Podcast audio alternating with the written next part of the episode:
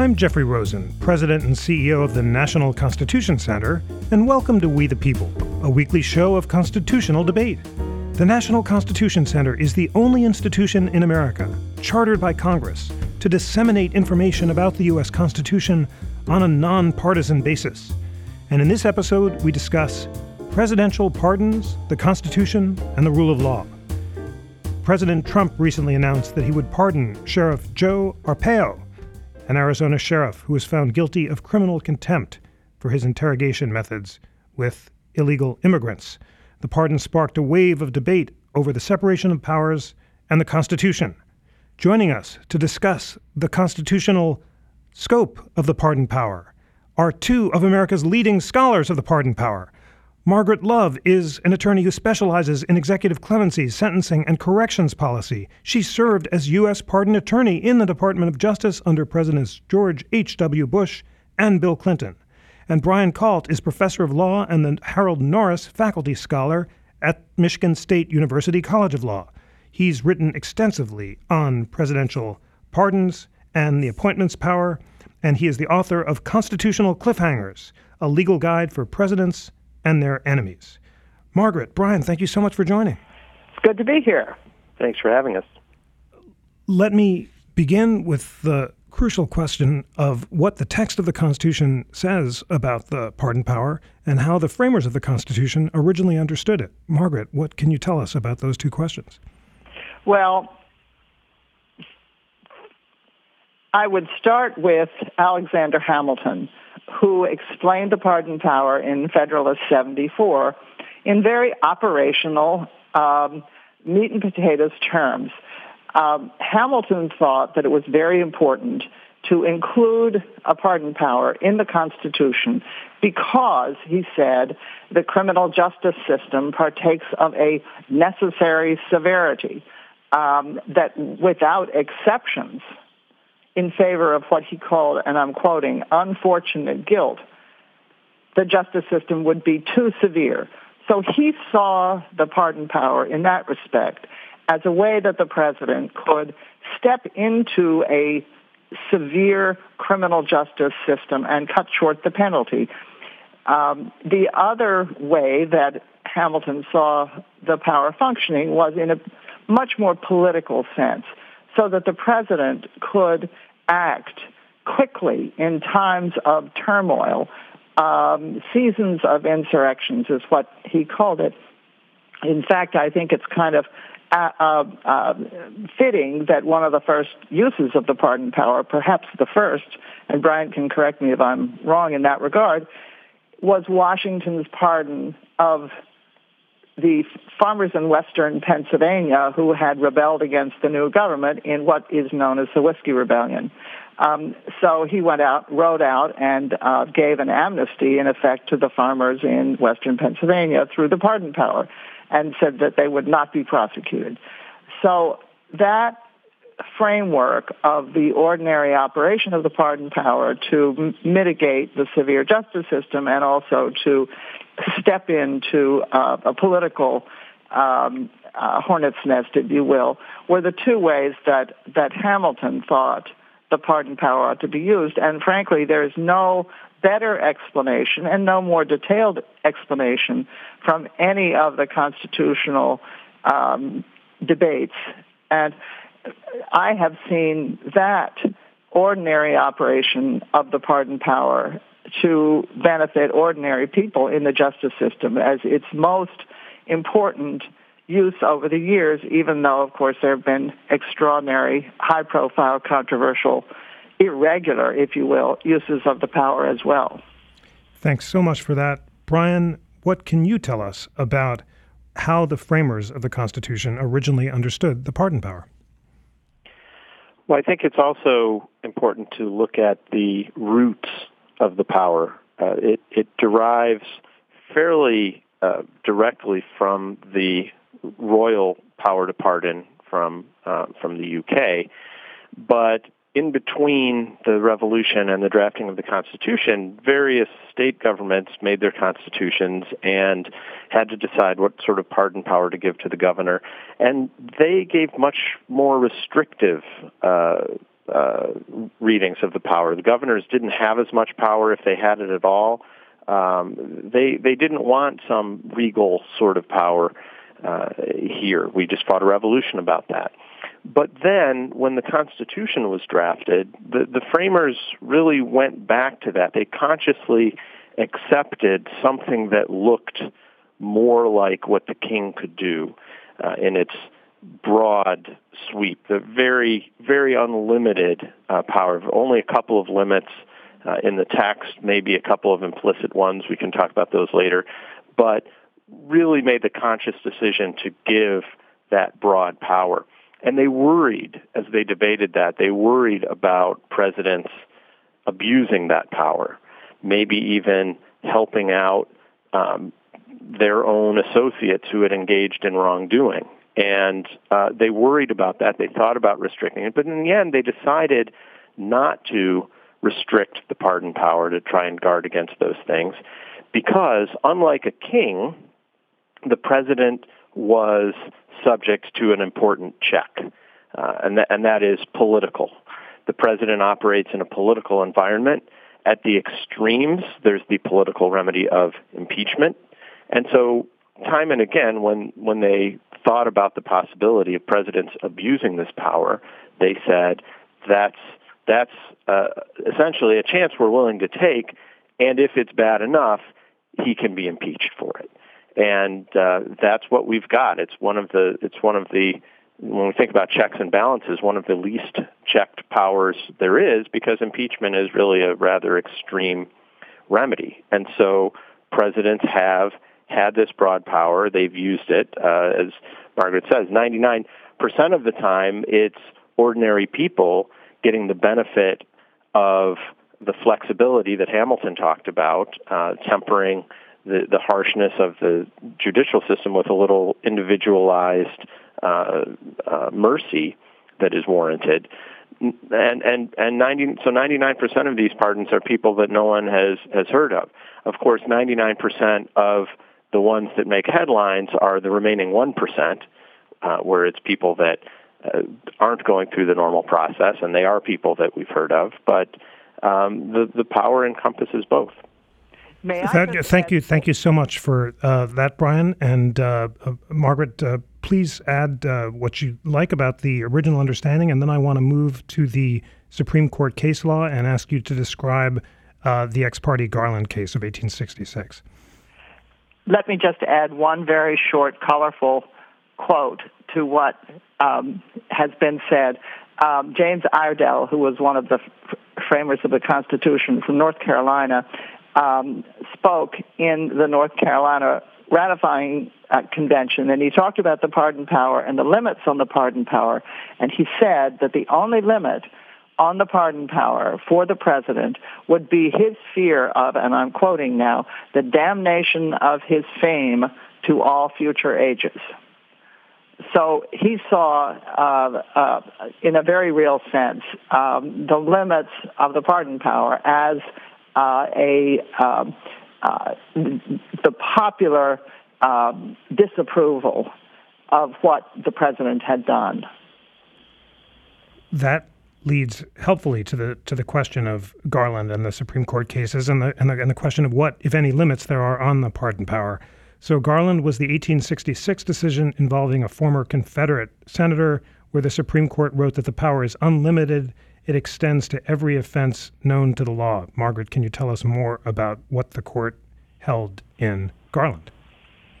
Well, let me say one thing about the Supreme Court's consideration of the pardon power, um, because there have been a number of not entirely consistent comments from the Supreme Court over the years.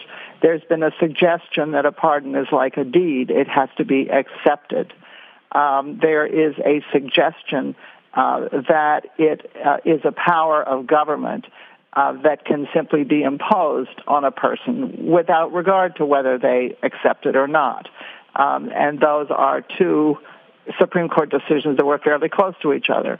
Um, I wouldn't say that the the jurisprudence of the Supreme Court is particularly consistent in all of this, and I'm not sure it's a very good guide um, to what the pardon power actually means.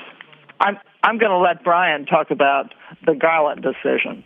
S- sounds great. I do, yes, uh, t- tell us about Garland, Brian, and also ex parte Grossman, which followed uh, Garland and was written by uh, Chief Justice Taft. Well, there is some very broad language in Garland, uh, such as you just quoted, and and um, as sometimes happens with Supreme Court decisions, as Margaret mentions, there are a lot of Supreme Court decisions on the pardon power that uh, might be read as contradicting each other, and so people can find helpful language, um, ignore the unhelpful language. Garland has uh, been quoted for several things, some of which have really been scaled back. So, uh, for instance, in Garland, uh, there was uh, a lengthy passage saying that the pardon b- blots out the existence of the guilt, uh, so that in the eye of the law, the offender is as innocent as if he had never committed the offense. Uh, subsequent cases have stepped back from that, and they say, well, maybe the pardon removes the criminal consequences of the conviction, but it doesn't change the facts uh, about what you did. It doesn't change the fact that you were indicted. If someone asks you if you were indicted, if you were convicted, you can say yes, but I was pardoned. But you you you were st- the fact of these things still remains. In terms of the the breadth of the power, what it reaches, um, the court uh, reflects the broad language in the Constitution. The main limit in the Constitution is that the president can only pardon criminal offenses, and they have to be federal criminal offenses. And uh, to the extent that we're talking not about the criminal justice system, but about Congress impeaching people, the pardon power cannot reach impeachment. Congress can impeach whomever it wants without the president interceding or undoing what they've done. So the president has this broad power as they uh, as as they laid it out in these cases, where the president can pardon people before they've been charged with anything, uh, let alone convicted of anything. Uh, the president can uh, remit criminal fines, can commute sentences, let people out early if that's what's appropriate. Um, the president can attach conditions to these things. Um, the, so, so there are uh, a, a lot of ways that the president can use this power. The main limitation, other than the ones in the text, is that the pardon can only extend to things that the, the recipient of the pardon has already done. So you can't be pardoned in advance for things you haven't done yet. Even if you haven't been charged or convicted, uh, as long as you've done it, it's subject to the pardon power. Again, the president can remove any or some subset, if he wants to not give a full pardon, remove any of the criminal consequences of your action. It's that question, Margaret, that I want to uh, take up about the, the, limits of the pardon power. I know that n- none of us has studied in detail the dissent in Garland, uh, uh, but i am just reading from Justice Miller's dissent, and the question is whether this congressional law, which requires people to take an oath of loyalty after they've been mem- re- rebels against the Union in order to practice law, is valid. And the dissenters say it is valid, uh, but they say, I'm willing to concede the presidential pardon relieves the party from all penalties, or in other words, from all the punishment which the law inflicted for his offense, but it relieves him of nothing more. If the oath required as a condition to practicing law is not a punishment, as I think I've shown it's not, then the pardon of the president has no effect in releasing him from the requirement to take it. If it is a qualification which Congress had a right to prescribe as necessary to an attorney, then the president cannot, by pardon or otherwise, dispense with the law requiring such qualification. Can you parse that and, and what sure. limitations um, are there? Yeah, yeah, and I'm happy to parse it. Uh, just to follow up on what Brian said, uh, a pardon does not blot out guilt. It does not mean that the conduct underlying the crime uh, goes away. It does not mean that it may not be taken into account by a decision maker. For example, a licensing board, uh, whether it's a bar license or whether it's uh, a plumber's license, uh, the character of the individual who committed the crime remains.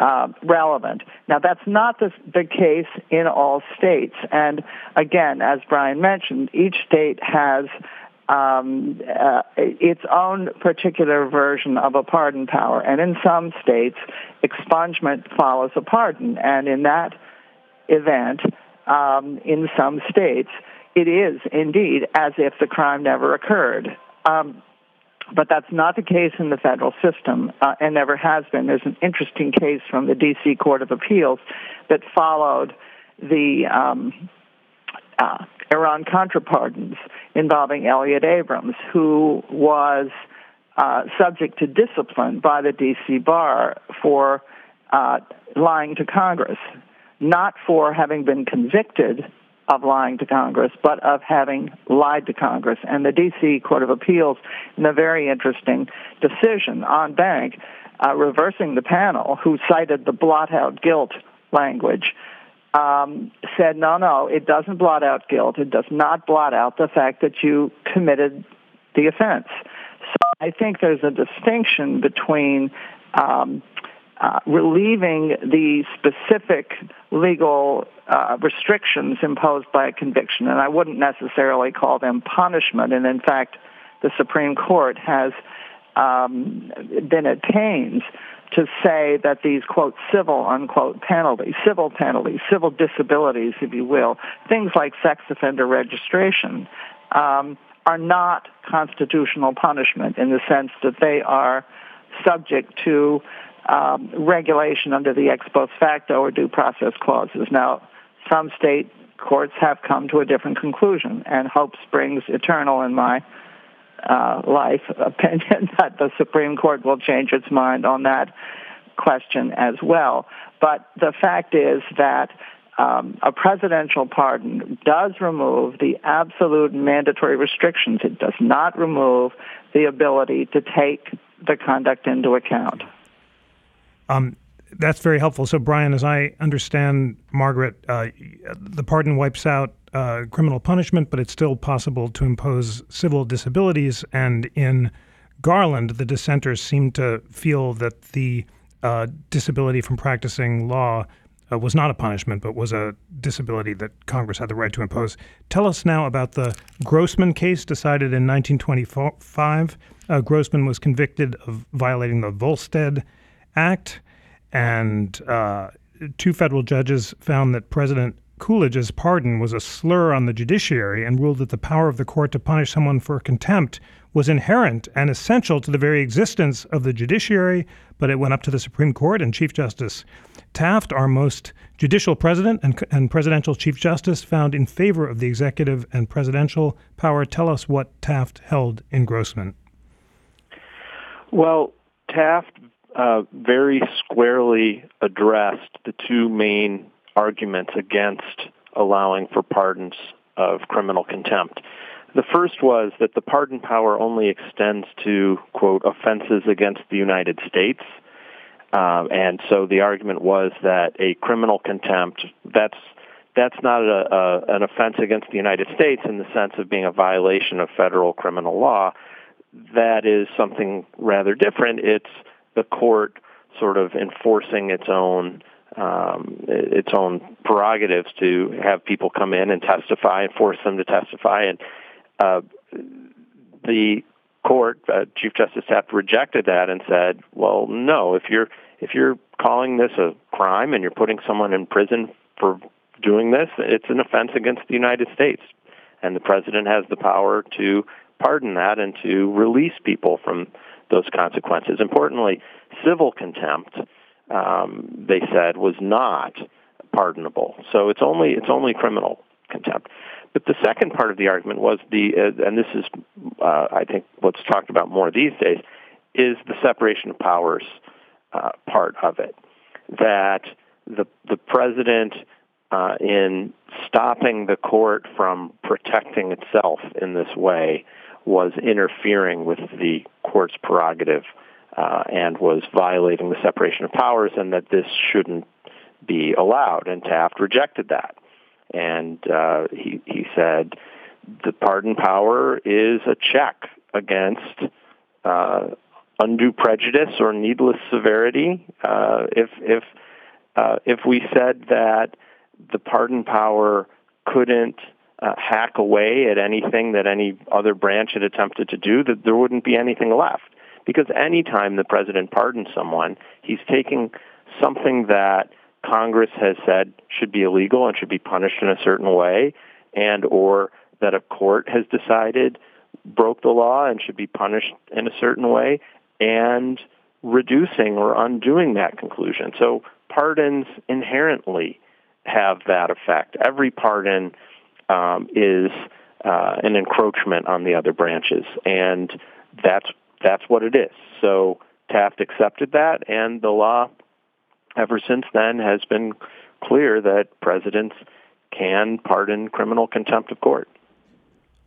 Many thanks for that. So, Margaret, uh, commentators have differed about whether the Taft opinion in Grossman justifies or not President Trump's power to pardon Sheriff Arpaio. Judge Nancy Gertner in the Boston Globe said as a result of Taft's opinion in Grossman, the president does have the power to pardon the sheriff.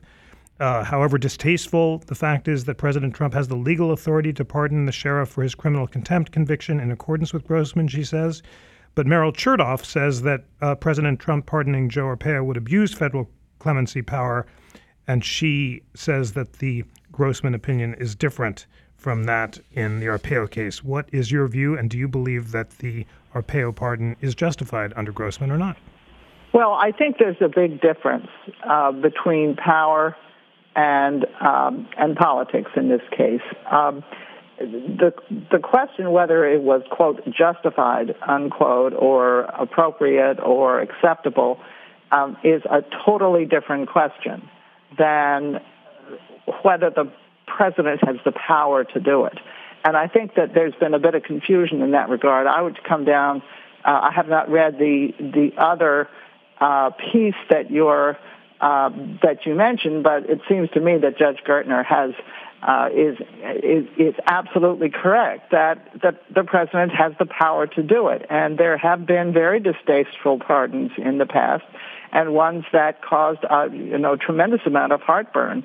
Um, the Marc Rich pardon at the end of the Clinton administration is always cited, but there were, uh, you know, at least a dozen other grants at the end of the Clinton administration that were equally um, objectionable and, in fact, even, um, um, well, I don't know what the right word is, but there is a lot of disagreement, and the fact that you are are offended deeply at what uh, someone may have done the fact that the president has used his power to uh, excuse it, to dispense mercy, to cut short punishment, um, and even, depending upon the terms of the grant, uh, to declare that, in his opinion, the person is innocent of wrongdoing, um, does not um, uh, reflect upon the power of the president to do it. And again, I would uh, remind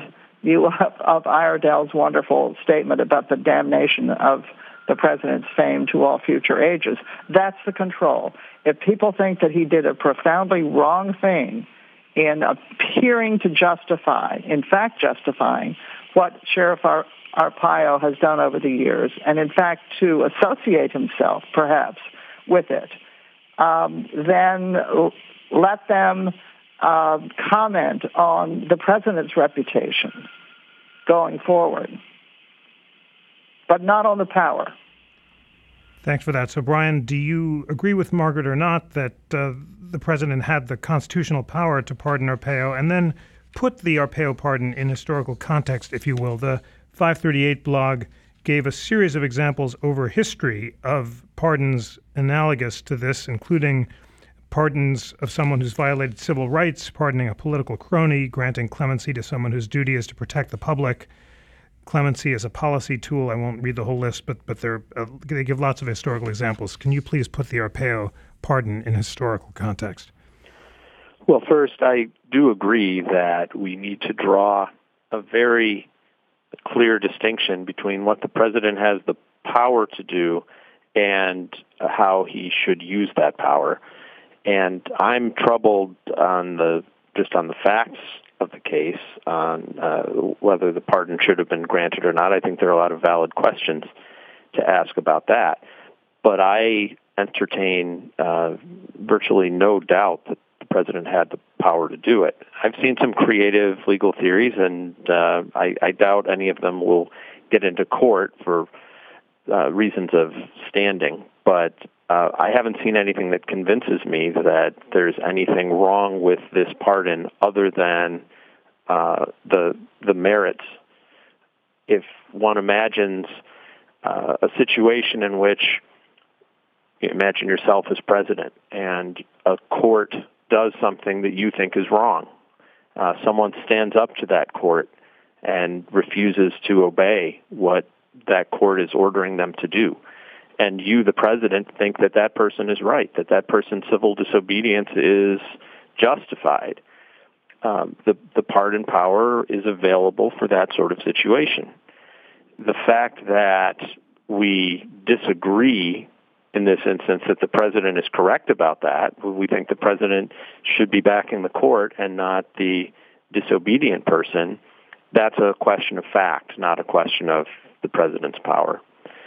In terms of the historical context, um, I I think this is uh, unusual in recent memory, at least. Unusual to me uh, as one of the things that you mentioned, uh, the use of the the, the power uh, politically. Uh, that is, I think that President Trump issued this pardon not just because he wanted to help out uh, Joe Arpaio. I think he also did it because he wanted to do something that he thought would appeal to a certain group of voters.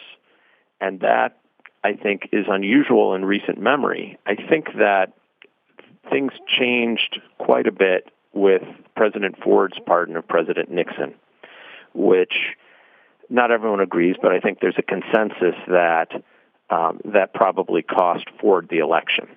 Ford pardoned Nixon his approval ratings immediately uh, went down and never fully recovered.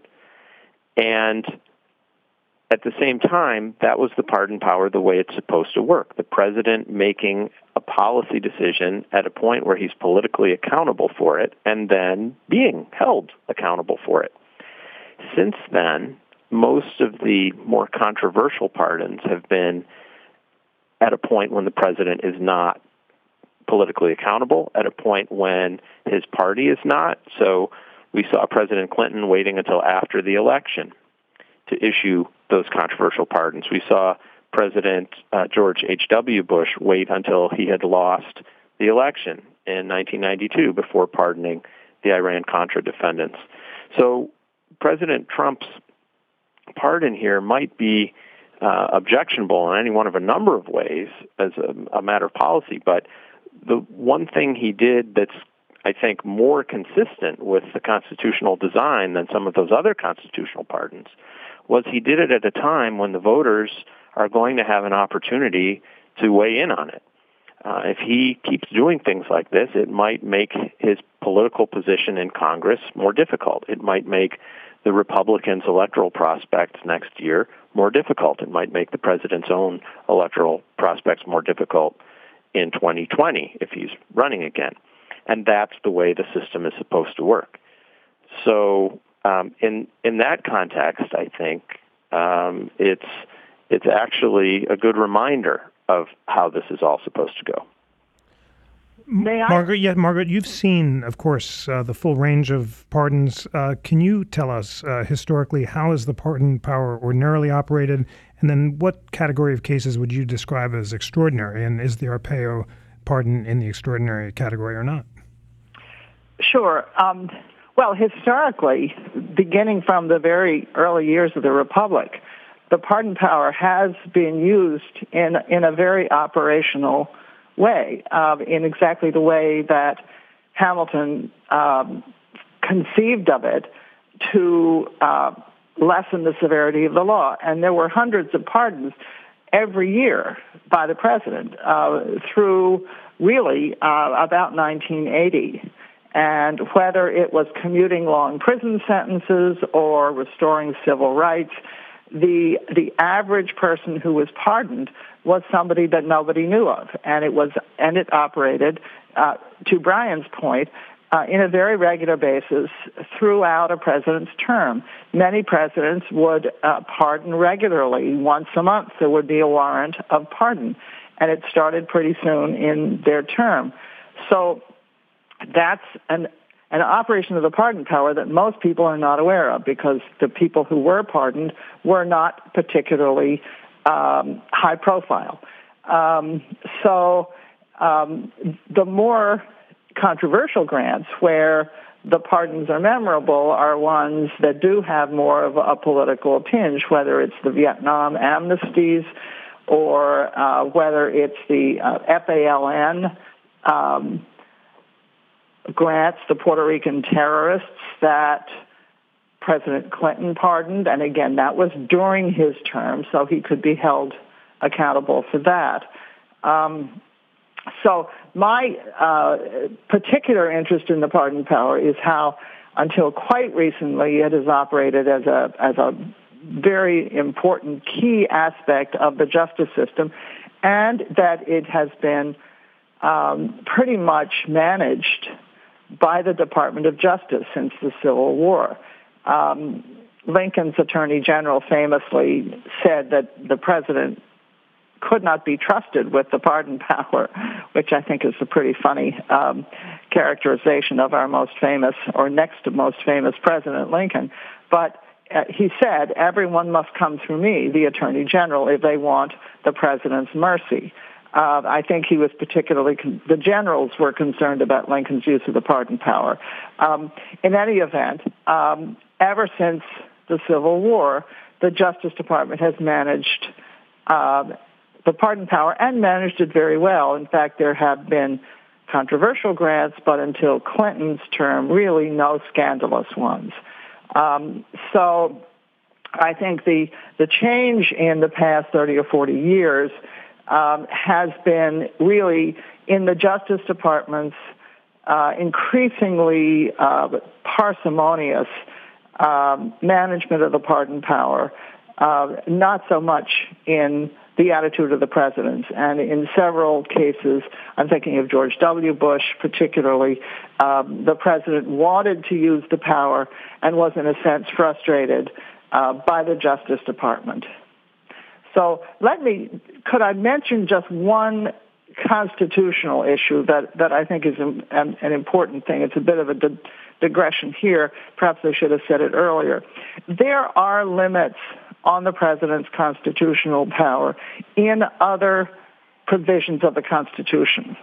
One that I'm thinking of uh, was present in the Burdick case. Burdick was an editor of the New York Times who uh, had declined uh, to testify about his sources, and he had claimed the Fifth Amendment. And uh, even though the court's opinion in Burdick did not specifically go to this issue, I have always read that case to uh, mean that the president cannot force someone to waive their Fifth Amendment rights by pardoning them. Um, so, so I can imagine a scenario where there would be a First Amendment issue that that would run up against the pardon power. So, so there is that limit. It doesn't happen very often, but if there's a limit internal to the document, then then I think that you could say that there are some constitutional limits on the pardon power. Fascinating. Uh, Brian, tell us more about the Burdick case. The Constitution Center held a symposium at the Ford Library recently on Ford's constitutional legacy, and Benton Becker, Ford's counsel, said that Ford would carry in his wallet a citation to the Burdick case, which said that acceptance of a pardon is an admission of guilt, and that was hugely important for him in granting the Nixon power. Was that a fair reading of Burdick, and what other limits do you find in Burdick on the pardon power? As as big an admirer of President Ford as I am, as our only Michigander uh, president, uh, I think I think he got that wrong. He was being defensive, and I think needlessly so, because his point in pulling that scrap out of his wallet and showing it to people was to say, I pardoned Nixon, and in doing so was saying that he had done something wrong and that there was something to pardon him for. And Nixon, in accepting that pardon, admitted that too. But that's not because pardons automatically and always have that effect, because they don't.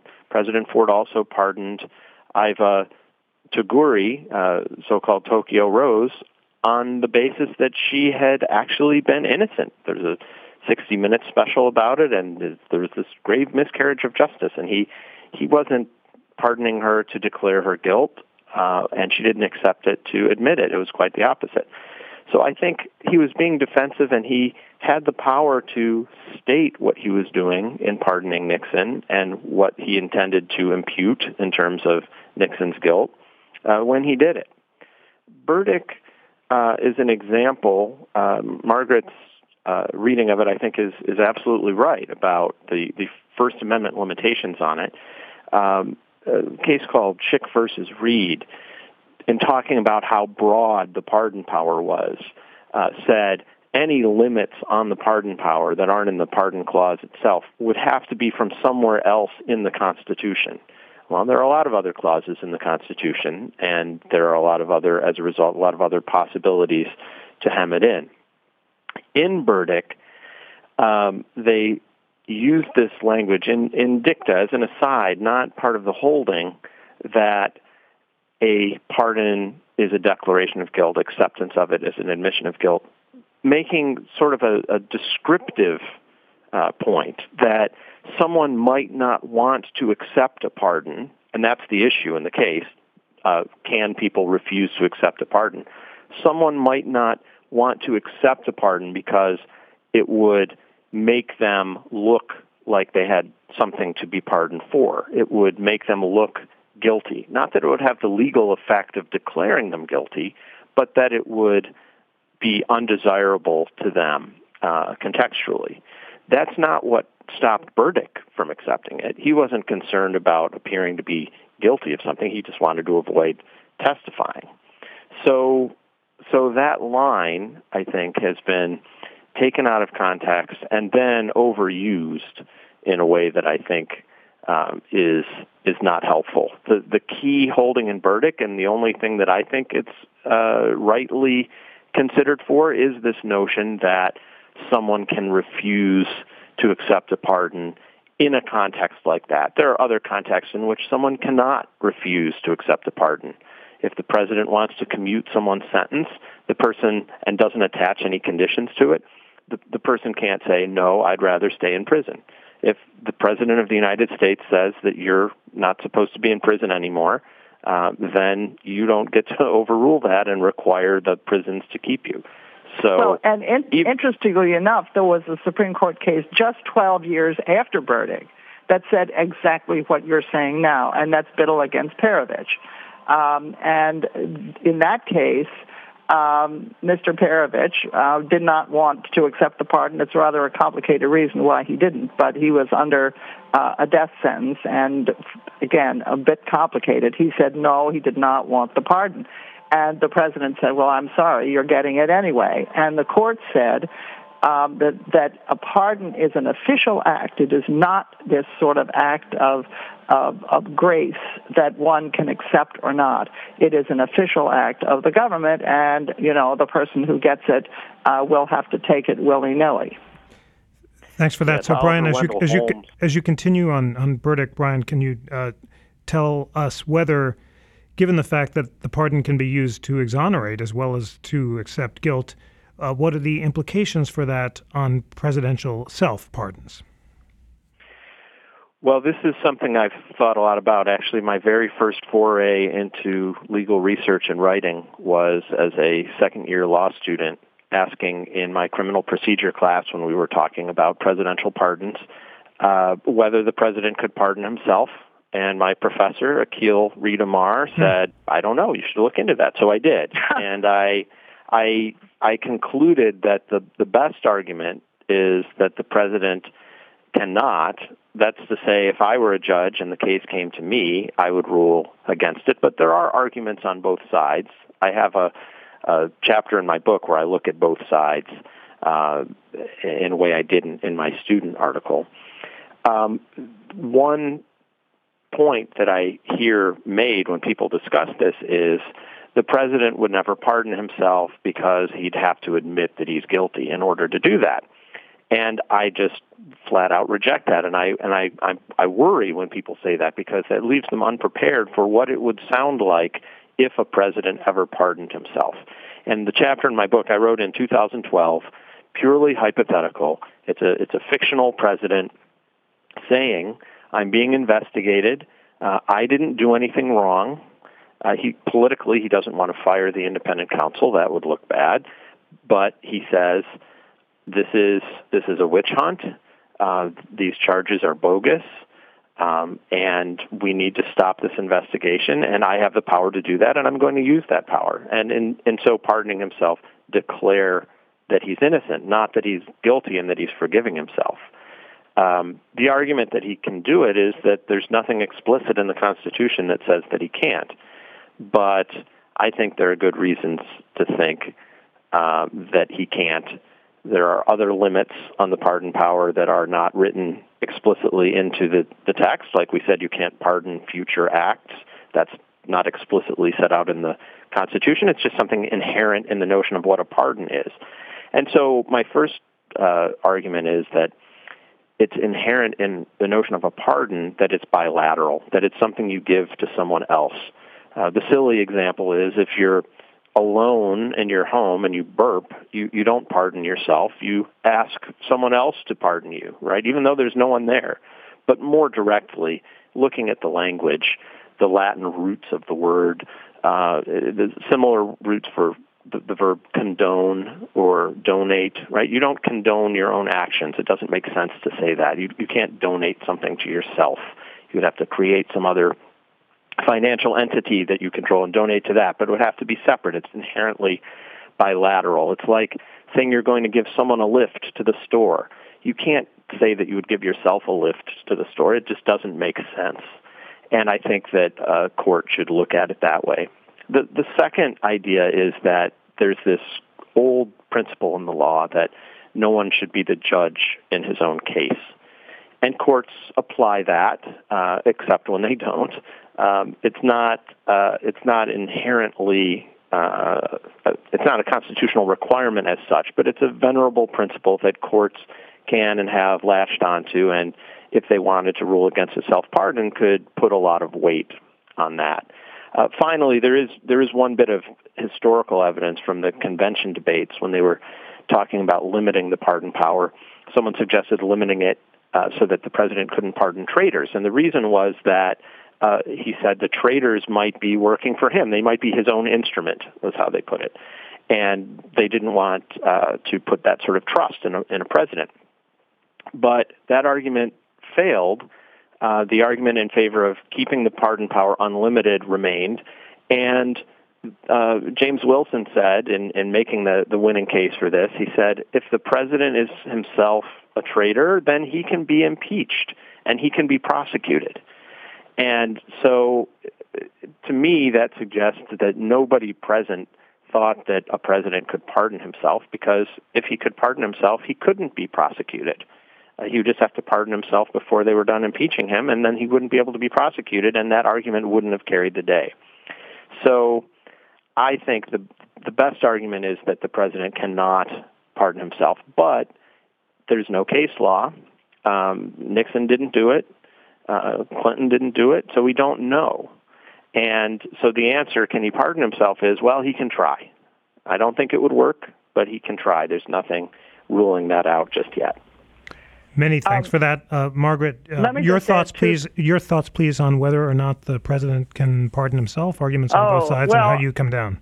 Yeah, I'm afraid that um, I don't have an opposing view to Brian's, but I do have just two things to add. Um, First of all, there are other ways for the president to end a criminal investigation, uh, even one uh, involving himself. Um, and we've heard a lot of discussion about um, how the president might end the investigation of an independent counsel. Um, the other thing that I would simply say is that, uh, and this is brought to mind a piece yesterday in the Post by by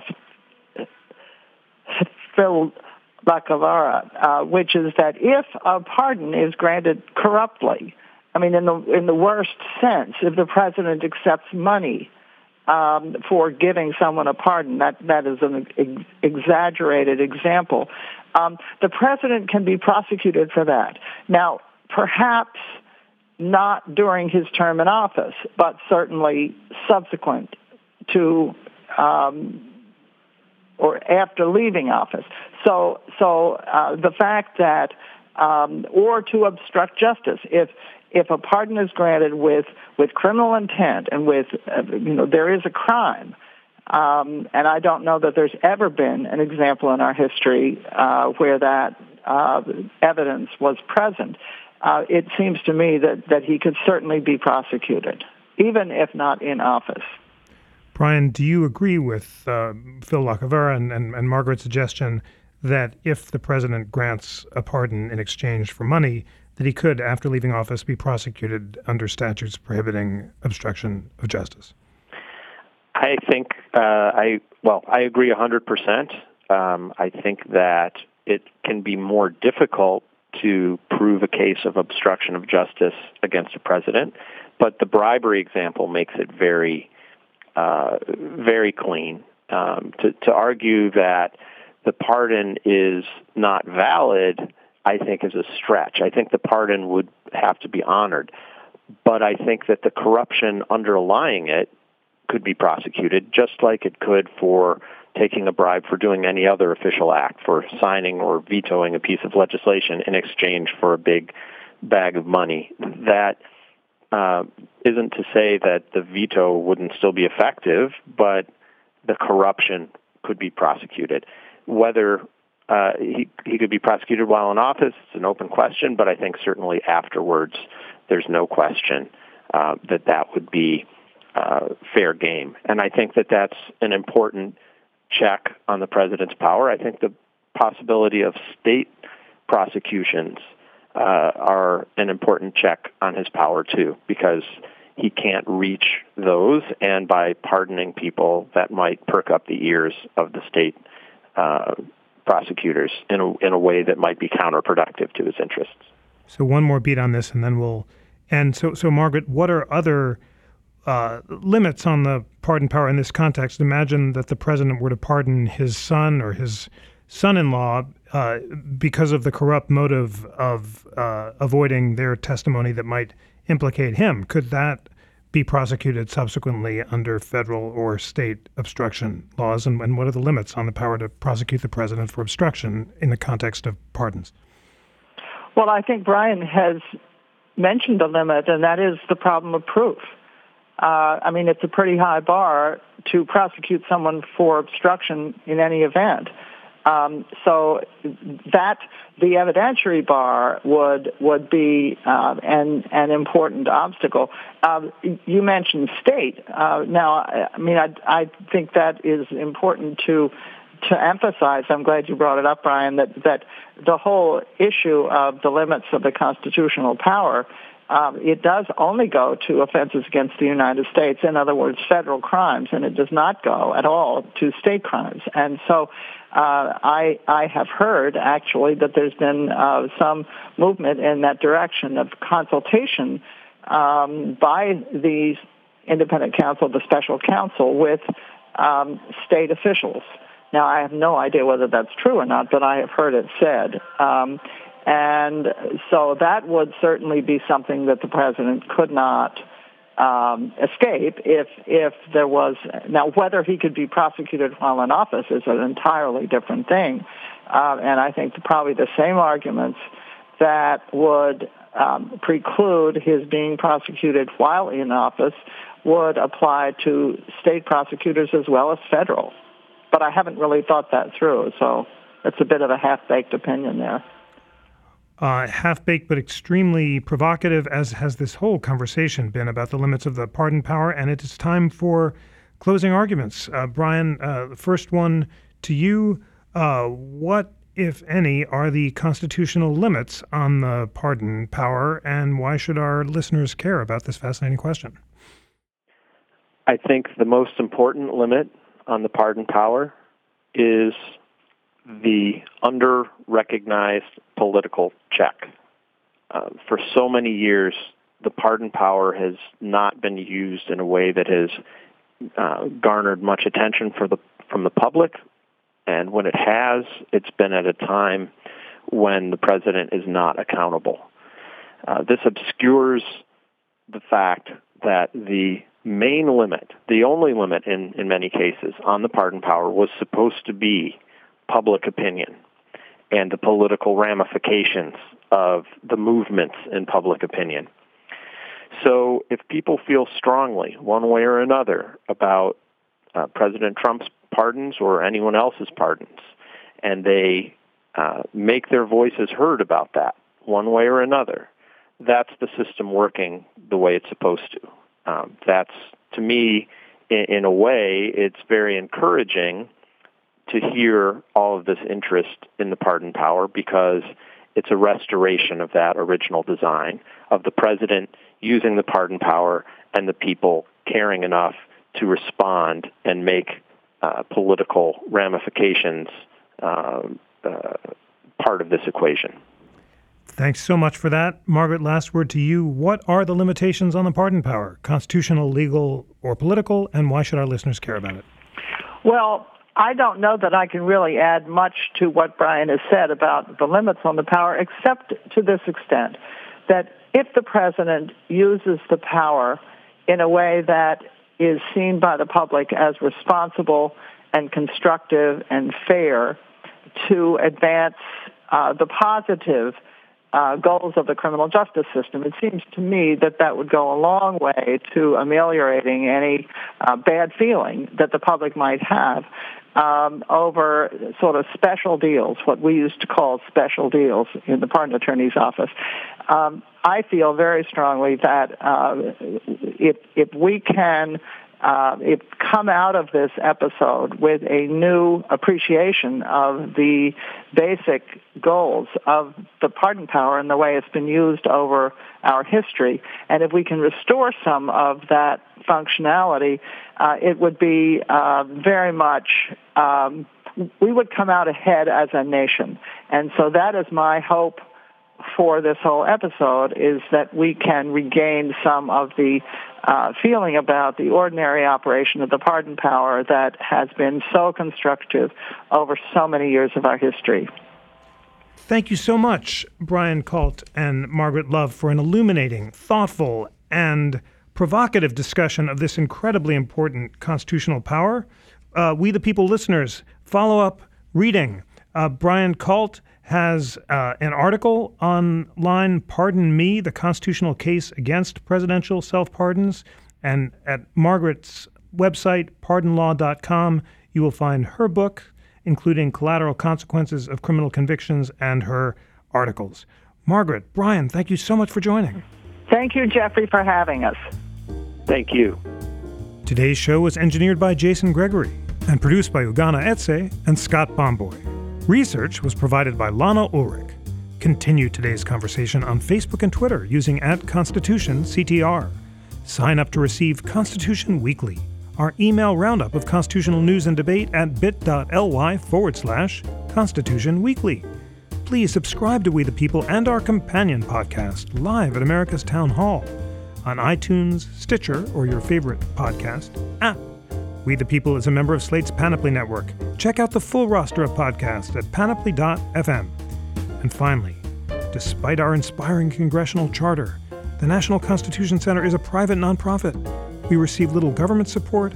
All of our ability to engage in this inspiring outreach of education and debate depends on the support and engagement of people like you around the country who are passionate lifelong learners.